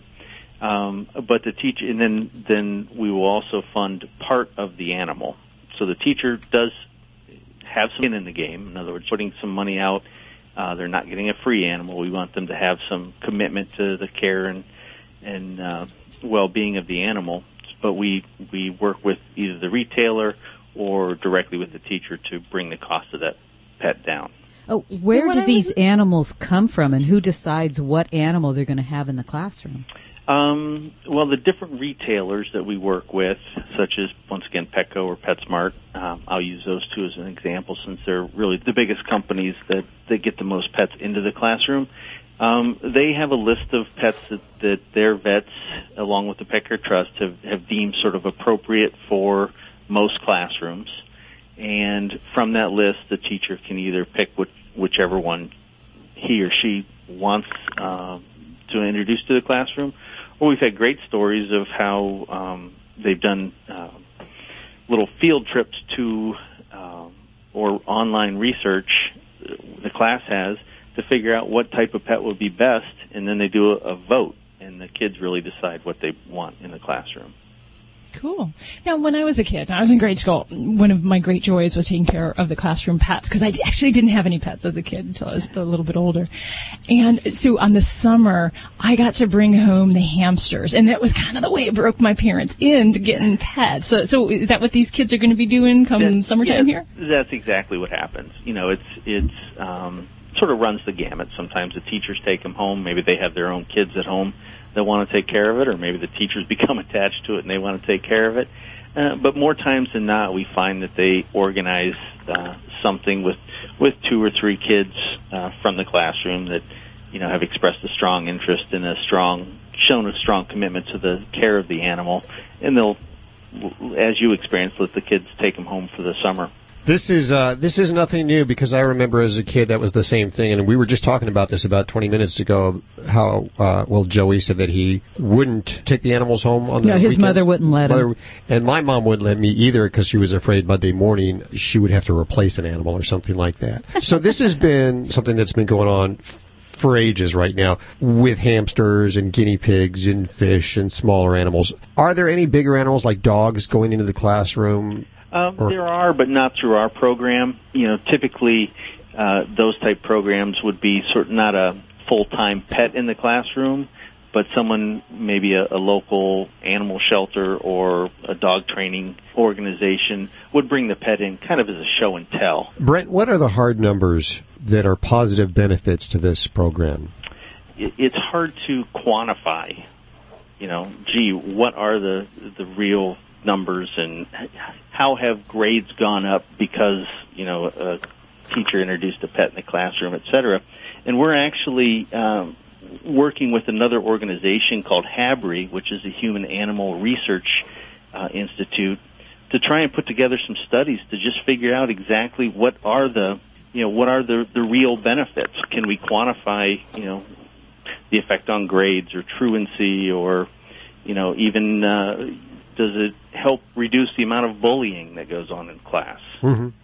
Um, so we're just in the middle of, of um, Learning all of the great things that it could exactly. do. Exactly. We have people, teachers that give us great stories about how you know a certain child maybe is uh, uncomfortable or, or is on the the autism range uh, or spectrum, and when she starts having a rough time, the teacher recognizes that and she allows her to go over and just pet the guinea pig, and it just sort of calms her down and and you know gets her back in a in a better place. You know the the, the attendance appears to be better with uh, pets in the classroom because the kids are more engaged and they want to see what you know the little fuzzy creature did last night or will do throughout the day, et cetera. The website www.petsintheclassroom.org if you want to learn more about the Pet Care Trust and Brent Weinmann and what they're doing. I appreciate the the opportunity. I actually trained my classroom pet hamster named Lady Luck. I trained her as just a little wee kid how to do somersaults. Really? From, That's cool. Yes, from her pencil. I would hold a pencil up and she would do a little somersault and then I'd give her a little treat. And um, Dr. I was really, I was a pathetic kid, okay? Are you sure the hamster didn't train you to hold a pencil up? No, I am positive. and and I also taught my fish, Murgatroyd, how to follow my finger. And then Murgatroyd? he'd get a, yeah, that was his name. Like heavens to Murgatroyd. Oh, okay. Fishes, fishes say hi. You know that if you just like wave your hand at them side to side like a tail, like a fish tail, that they they love that. They respond to that. They're very smart. I had a betta that was really smart. You remember that betta? that Oh, we- yeah. Oh, very smart little guy. Very intelligent. Taught him to cook and everything. Dude, we wouldn't cook fish though. Yeah. Geico Motorcycle presents Reflections from the Road. You can't beat the open road, but saving money on motorcycle insurance is a close second. That's why I switched to Geico. Reminds me of the time I switched to a new helmet without a face mask and swallowed a bunch of gnats when I accidentally yawned. Those suckers tasted bad. Unlike Geico motorcycle savings, which always taste real good. Geico Motorcycle Insurance. See how much you could save. Really? No way. Hey, I'm Eric from Sam Adams, here to get craft beer drinkers' reaction as they secretly taste Sam Adams Boston Lager. It's got a good body. It's got a great taste. It's very smooth. I, I like that. Think you've had this beer before? No. This is Sam Adams Boston Lager. Sam Adams! Like, I was gonna say Sam Adams. That's easy to drink. It's tasty. It's a very flavorful, drinkable beer. Smooth, but it does have flavor. I love a Boston Lager. What this test did is it put Sam Adams back on the map for me. Boston Beer Company, Boston, Mass. Save responsibly. Here's a surprising summertime fact from Allegra Anti-Itch Cream. We all know that irritants like bug bites and poison ivy can make you itch. But what you might not know is how. Actually, it's the histamines your body creates in reaction to these irritants that make you miserable. But now that scratch has met its match. Allegra Anti-Itch Cream. Its maximum strength itch medicine blocks your itch-causing histamines fast for long-lasting relief. Allegra Anti-Itch Cream. The relief you've been itching for. Use as directed. What dog food is specifically designed to reduce the risk of cancer, settle digestive upsets, reduce scratching and shedding? Canine caviar. What dog food reduces red tear stains and hot spots? Canine caviar. What dog food has probiotics that reduce the chance of soft stools and have a higher calorie count for better nutrient absorption? Canine caviar. So what are you feeding your dog? If you didn't answer canine caviar, visit caninecaviar.com today and get your pet started on a longer, healthier life. This is an Animal Radio News Update brought to you by Doctors Foster and Smith Pet Supplies with thousands of quality products at low prices every day so you save on every order. Visit fosterandsmith.com. I'm Tammy Trujillo. Just in time for summertime and flea and tick season, the FDA has now approved the first oral flea and tick medication for dogs. Bravecto chewable tablets controls and prevents fleas and three types of ticks for 12 weeks. Now those ticks are the brown dog tick, the American dog tick, and the deer tick. The treatment controls the lone star tick for eight weeks. Bravecto requires a prescription from your vet, but it is available now. Well, just a couple of weeks back, both Petco and PetSmart said they would stop selling pet treats made in China. For the past seven years, dogs and cats have been getting sick, and many have actually died after eating imported chicken and jerky treats. Well, now Purina Pet Care and Waggin' Train have set up a $6.5 million fund to compensate pet guardians whose animals suffered or died. Now the settlement doesn't admit fault, but it does open the door to damage claims for vet bills or for the loss of the pets. It also requires Nestle Purina to adopt what are being called enhanced quality assurance measures. Not exactly sure what those are, but also to change the wording on their packages. The deal still needs to be approved by the courts, but if it is, it would help settle claims related to Waggin' Train, and Canyon Creek Ranch dog treats. Well, to anybody with a puppy, the word parvo is horrifying. It's most often a death sentence. But now researchers may have literally stumbled onto a way to treat it. This happened when a company called Avianax in North Dakota was looking for a way to save flocks of geese that were mysteriously dying. They discovered there's an antibody that's harvested, harvested rather from the yolks of geese eggs that can stop the parvovirus in as little as two days. Avianax is still running tests, hopes to start selling the Parvo 1 antibody-based treatment for $75 a dose by next spring. Might sound high, but it's a lot less than most people spend trying to deal with Parvo. And if you have a dog or a cat, chances are he or she sleeps with you in bed, of course, right? But new research says that sharing your bed with your pet can lead to very bad sleep quality. Recently, at the 28th annual meeting of the Associated Professional Sleep Societies, yeah, there is one. Data was prevented that, or presented rather, that showed at least 30% of pet owners say their pets wake them up at least once per night. Doctors who treat sleep problems are now being urged to ask patients right from the start if they have pets and if they sleep together, and they are now calling animals a hidden factor behind insomnia.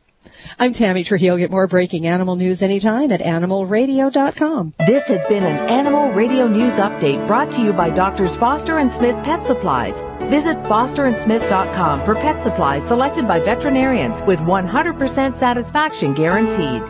Doctors Foster and Smith, your trusted source for quality, affordable pet supplies. Veterinarian owned with veterinary expertise behind every product. Doctors Foster and Smith has thousands of name brand pet products, including pet medications, all with a 100% satisfaction guarantee. Low prices every day so you save on every order with free shipping on orders $49 or more. Fast service delivered right to your door. Shop online at fosterandsmith.com because your pet's health and happiness come first. We've talked about Stella and Chewy's family of freeze-dried and frozen dinners for dogs. Now we're pleased to share two new exotic dinner additions, Simply Venison and Absolutely Rabbit. Both are made with 90% single source protein and enhanced with organic fruits and vegetables. Each are fortified with vitamins, minerals, and probiotics to be 100% complete and balanced. Stella and Chewy's, the official food of Ladybug, Animal Radio Studio Stunt Dog. Only the good stuff. For more information, go to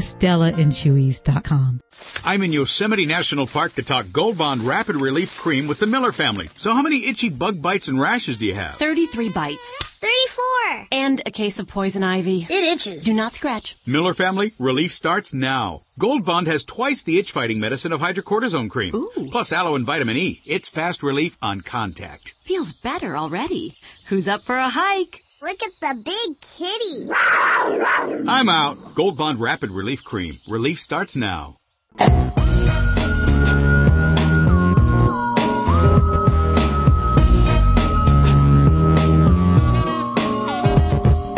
the number. Write it down. It is toll free. 1 866 405 8405. On the other end of that phone, oh, Judy. I thought you were giving me lottery numbers. I understand your Oh. report today has gone to the birds. Yes, my report. Actually, we're going to talk about the proper way to clip your bird's wings um, to make it safe and uh, and make a happy bird. You have uh, Gurney. How old is Gurney, your bird? What kind of bird is he? He's a cockatoo?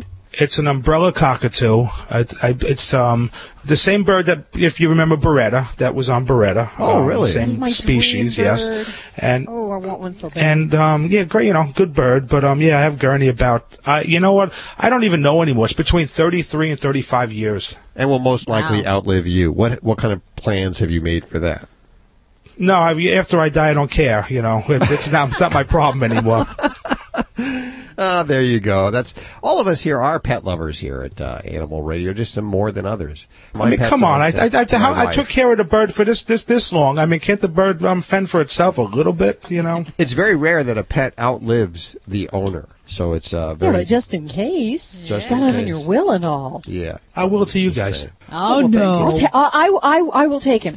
Oh, there Okay, you go. there you go. Yeah. That is my dream bird. See, we're we're, we're, we're all taken care of here now. Okay. There you go.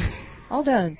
Animal Radio's Hero People is underwritten by Zeuterin, a non-surgical alternative to dog castration. One injection provides a safe, permanent, and virtually painless alternative to surgical castration. Learn more at www.zeuterin.com. That's Z-E-U-T-E-R-I-N dot com. I love this segment. I got to tell you, I get a lot of emails during the week. This is the one segment that people are talking about. And it's great because we are celebrating anybody that is doing something for the animals. It could be their own animal. For instance, we had the, the young lady who had created a bucket list for her dying dog. Mm-hmm. It could be someone that uh, does things for lots of animals, like the guy who transports Yeah. those animals from Atlanta to, Rescue to road New York. trips. Whoever they are. And if you know somebody like this, nominate them. Send us an email, your voice at animalradio.com. Your voice at animalradio.com. Today's hero, Kitty Martin, joins us. Hi, Kitty. How are you doing? I'm great. How are you folks? Good. Where are we calling you today? I'm in Cameron, Texas. And you have a calf, which is a cow, right? Just a young cow. And that, Uh, he's a steer, that means male, right? Male cow. Is that correct? male neutered, male neutered. Male neutered cow. Okay. Yes. What's his name? His name is Hero. Hero apparently lost portions of his back legs. Is that correct? Tell us what happened. Give us the story. Um, actually, I had a small animal rescue. I was private at that point, and somebody called me about a calf that had froze to the ground and lost two back hooves and part of his tail to frostbite. And could I possibly help? And I had never seen anything as horrible as I had seen in this case. And we picked him up, didn't know what we were going to do, and wound up doing some research and found out that this had been done before for another cow named Meadow. So when you said this has been done before, I don't know what this is. Um, surgery was done for Hero. They went in and took two inches of bone up and brought the tendons around and made a like a pad stump for him. And he's been fitted with prosthetics. He's actually on his third set. prosthetics, so he has fake back legs. Yes. A cow. A cow. Wow. Normally, I would imagine a cow in this particular situation would be euthanized. Absolutely. And um, actually, this has been a very controversial um, pursuit we've done. It has attracted some of the world's worst and some of the world's best towards us. Oh, really? Like, what? What is some of the worst? Oh, we've been tormented from a group that targets people on hate, uh, Facebook. Uh, I call them haters. Um, they've contacted everybody in my life, anything to do with us. They've stalked us. They've cyber stalked us. Well, well, what's the, what's the, what are they? do they Why? Why? I don't know. I really don't. If I could answer that, it's been a year of that. I have no idea what fuels people like that. But like I said, on the other hand, I've had the pleasure of dealing with some of the most amazing people too that overrides them. Well, you know what? I don't know if you've been told this. You're our hero this week. yeah. Oh, so absolutely. And, and we think what you did was amazing, and it cost you a, a pretty penny too. It looks like about forty thousand dollars to do this. Is here? Oh, I'm in debt more than that. Uh, oh my gosh. Um, some donations were raised uh, that have gone towards some of the bills. Unfortunately, with the haters, that dried up. Um, my husband and I are probably in debt all the way to our grandchildren over this, but I'm, I'm so far into this and attached to this calf, I couldn't let him go now if I tried. Well, he was a pet uh, before this, or uh, No, you- no. Like he was a his mama, from what I understand, rejected him at birth. The farmer sold him to somebody that thought they could raise a baby calf on a bottle, and it's more entailed, obviously, than what he did. The calf got weak. He couldn't get up off the ground, and we had four days of bad weather in April of last year, and he froze to the ground. So it, he kind of had it Wow. rough from the get go, and that's why I've been swinging for him. Well, you so you were the one that neutered him. No, he actually came from the farmer that way. That's uh, interesting. Why? Why is that? What aren't cows generally? Was this a milk cow, like a Holstein? Um, no, he's a beef cow. Generally, they have one bull. Farmers do, and they castrate the rest. They're raised for beef. Oh, I, I did not know that. There. Okay, so where is he now? He is in on my farm, which we are uh, just purchased a new place in Cameron. Um, he has his little area. He can do everything that they said he could not do, which is awesome, and I knew that. They said he'd never run. He runs. Never could kick out. He kicks out. He plays games. He's he's he's amazing. I can't explain everything he can do, but it's all the things they said he'd never do.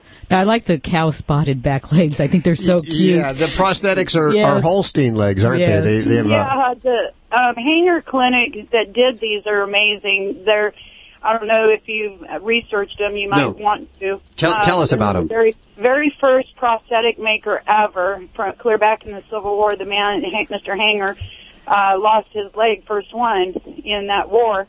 And he created the Hanger Corporation back then, and they're still going strong. They're the ones who did the ones for Dolphin Tale. I don't know if you knew Oh, that. wow. Yeah. Yeah, I remember that. and, um, they're just amazing people. And this particular clinic in Houston caters towards uh, customizing, in fact, you know, making it less uh, obvious, personalizing them and stuff. And they came up with the idea of the cow spots. I thought it was incredible. I, I loved it. Now, will he need a new set as he grows? Um, these are actually pretty high tech, and the answer is yes, but not for a while. They're adjustable in width and in height. He will probably need three to four more sets in his entirety. and I understand you're you're thinking about making him a therapy animal for wounded veterans and uh, special needs children. I would love to. Um, we've been trying to open doors for that. I don't know how to get him into that. His nature is so sweet. He doesn't have a mean bone in his body. I've had him since he was 50 pounds, um, couple months old, and he's very socialized.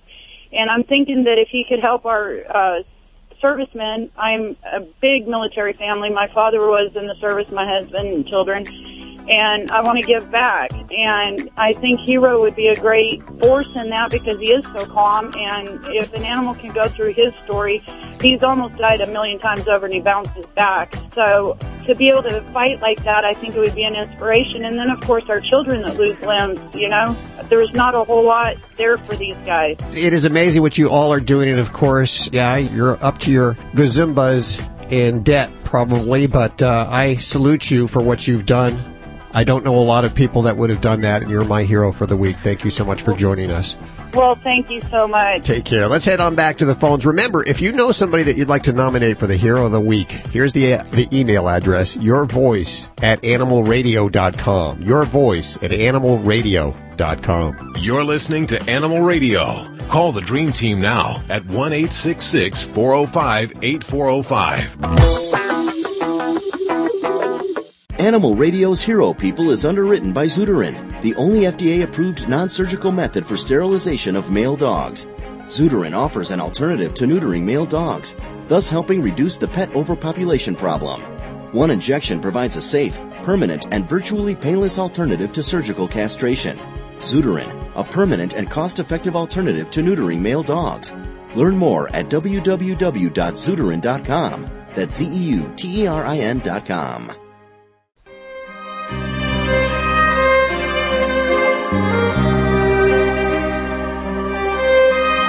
This portion of Animal Radio is underwritten by the fine folks at Stella and Chewy's, the official food of Ladybug the Studio Stunt Dog.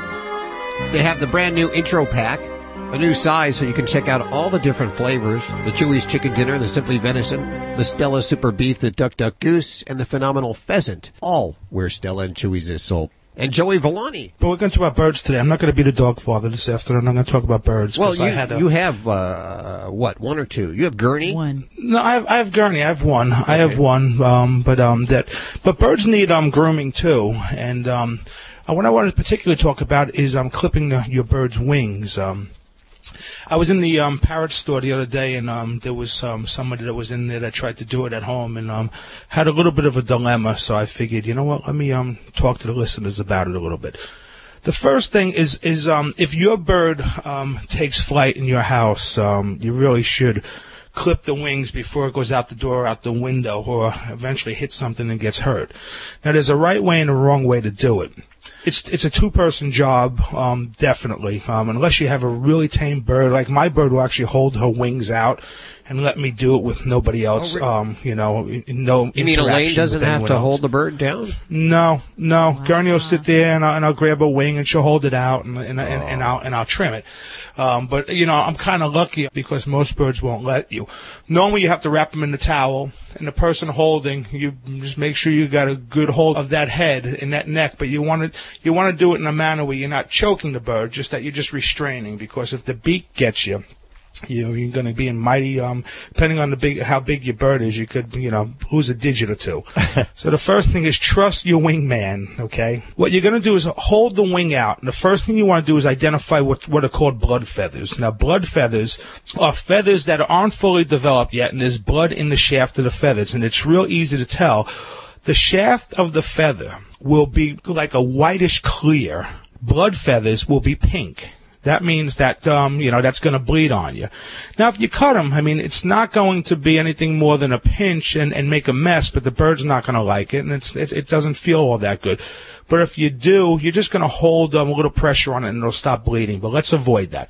You are going to take off the first ten primary feathers. Now, how you identify what's a primary? They are the longer of the two. You have the covered feathers, which will be at the top of the wing, and the primary feathers, which go from about the um, a little bit more than the middle of the wing on out. They're they're the longer of the two feathers, and I'm going to start at the tip of the wing, the furthest part away from the bird, and I'm going to cut the first ten on each side. Now, the important thing is it has to be equal because what you don't want to happen is it's longer on one side and shorter on the other. When the bird does try to, to move around and fly, they're going to spin in a circle and they're not going to come down gradually. They're going to hit the floor and it could, you know, break a leg, could break a breastbone, a beak, anything. The other thing is, is don't cut more than 10 because the birds need to be able to get around. They need to have some sort of flight because as they, if, if they do fall from something, um, they can glide down and um, they won't get injured. If you take off too many, they're not going to have any protection at all.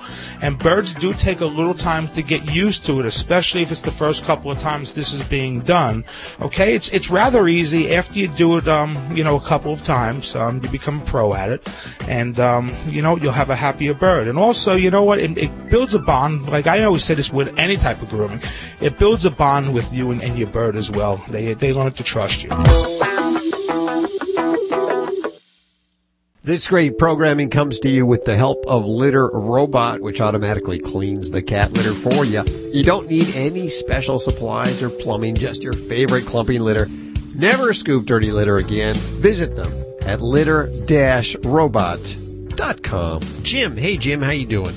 Oh, very good. Thank you. What's going on in your world? Well, two things I wanted to say that you never mentioned before, but I'm sure you'll agree with. When I was uh, younger, actually about uh, late 20s, I had this spot in my living room that was a little bare, and I got the idea, you know what would be good there? A parrot. so I went out and bought a cockatoo, thinking I'd get a nice cage, put a pretty parrot in it, and it'd be a good decoration. Yeah. Boy, did I learn a lesson. I bet. Man, the attention those things need that I learned over the years. And I bet there's still a lot of people who don't realize, especially a cockatoo. Yeah, and they'll outlive you too, won't they? Yeah, yeah, and, and it's like having a kid. Yeah. Except they, don't go wanna, to college They and want to be with you all the time. At least with the kid, they have a chance of going off and becoming like a football player or a rock star and supporting right. you in your. Yeah, very true. Yeah, but but my question was, and I'm sure you get this sometimes. Um, I know it's difficult, but have you ever heard of any suggestions to help with the cockatoo as far as the screaming goes? Oh yeah. Oh definitely. And Jim, I'm gonna I'm gonna chide you on this because a new lamp fills a space in your house, but the pet does not. Oh.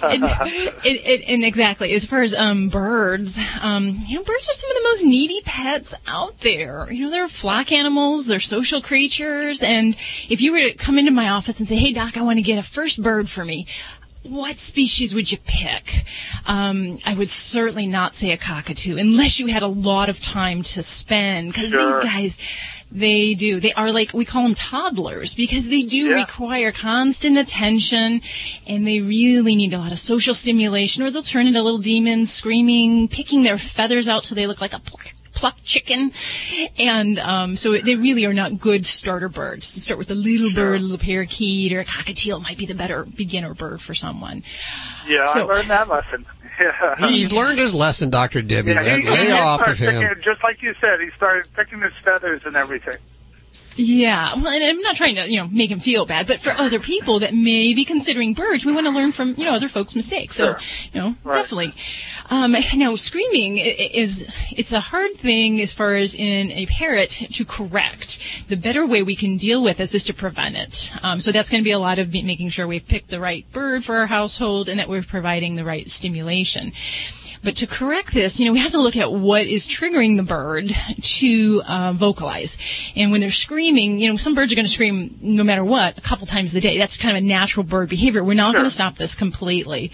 Um, the thing is to find out what the bird is motivated, what is causing them to scream, and this can be a when we tr- leave the room, as long as we're in the room and the bird, but the Uh-huh. minute we walk out of the room, he thinks, "Hey, you, get back in here." So you know he's just in, in, bird language. What he's doing is he's saying, "Hey, where you going?" A lot of times when birds scream and vocalize excessively, the human instinct is, "Shut up, quiet, don't do that." And and you are actually responding in a way that actually rewards that behavior if you do that.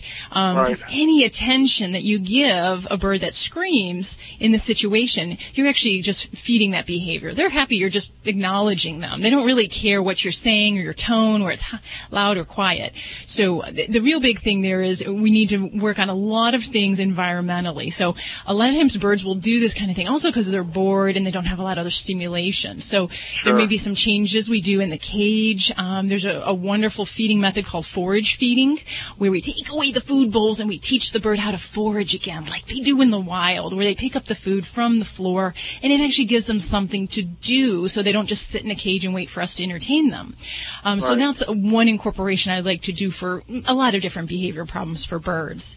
Um, what we, we need to do, just like with dogs that excessively bark, is we have to find those opportunities when when the bird is quiet to reward her, and we reward with attention. We speak to her, maybe give a food treat. And the trick is when we are vocalizing and screaming inappropriately, when we we don't want that behavior. You don't pay any attention. You don't make eye contact. You don't roll your eyes. You don't sigh. You don't yell at the bird. You can't even acknowledge it because any of that is actually feeding feeding that. Um, Gotcha. and it actually can be very helpful for birds that, that scream if we teach them something else to do besides screaming. So um, I have some clients that don't like their birds whistling, but it is something that can take the place of that screaming behavior. So you start whistling and teaching them a ditty. Um, if they talk, that's an alternate behavior they can't do while they're screaming. Screaming. So we really work on that and try to get that together. And uh, you know, this is something that it can be daunting. it can be more daunting to deal with a bird screaming, I think, than a barking dog, um, because you know some species they're you know conures It hurts. and parrots. It hurts. It literally hurts the ears I at bet. times. I bet. yeah. Well, so the lesson here is is if there's a bare spot in your living room, Right. perhaps not a cockatoo is uh, is the answer. No, no, don't don't think you're just getting something that's going to be simple at all. It, it doesn't work like that. Okay, Jim. Thank you so much. Okay, thank Good you luck very with that. much. It's amazing how similar the bird is to you know, to dogs. It's pretty. It's a lot of lot of similarities amazing. there. It is. It's all about attention. You know, our pets just want to be with us, and you know. You're smart, Doctor Debbie. You're so smart. oh, you always. Is this Dr. Debbie time? Can I hear No, it? No, it is. I'm, I'm serious, man. You're really smart. You know, I want to mention while it is Dr. Debbie time that Oh, okay. your books Your books are really good. I, uh, you know, I, did- you know, I figured, oh, she's writing some books. You know, everybody does, everybody tries it, you know, to, to write a book. But your, uh, your books, I actually got them from Kindle, and I have an iPad. I don't have a Kindle, and there's a brand new application for you folks that have iPads that want to read a Kindle book. But Dr. Debbie's books, Yorkshire Terriers, Shih Tzus, Pugs, and Mini Schnauzers, How to Be Your Dog's Best Friend, very educational, very fun, a lot of fun facts, and I encourage everybody listening to check them out. You were riveted to him. You I was. I know. I, I was like, our Dr. Debbie wrote this? so smart. You know, a, a colleague of mine had said that, you know, yeah, I'm reading this book and I feel like you're just talking to me. And um, it, it- that is truly kind of how I approached it is, is really, you know, what am I going to tell my friends? You know, how would I tell my friend who's thinking of getting a pug? What are the good and the bad things you got to know? So that's how it is. Well, there you go. Flew by again. I want to thank our hero of the week, Kitty Martin, as well as Adi Pinhas, as well as Brent Weinmann. Thanks, guys, for coming on the show. Don't forget, you can download the Animal Radio app for iPhone and Android and BlackBerry and listen to the show anytime you want, as well as ask your questions right from the Animal Radio app. It's a free download, so do it now. Bye-bye. Bye. It's over already?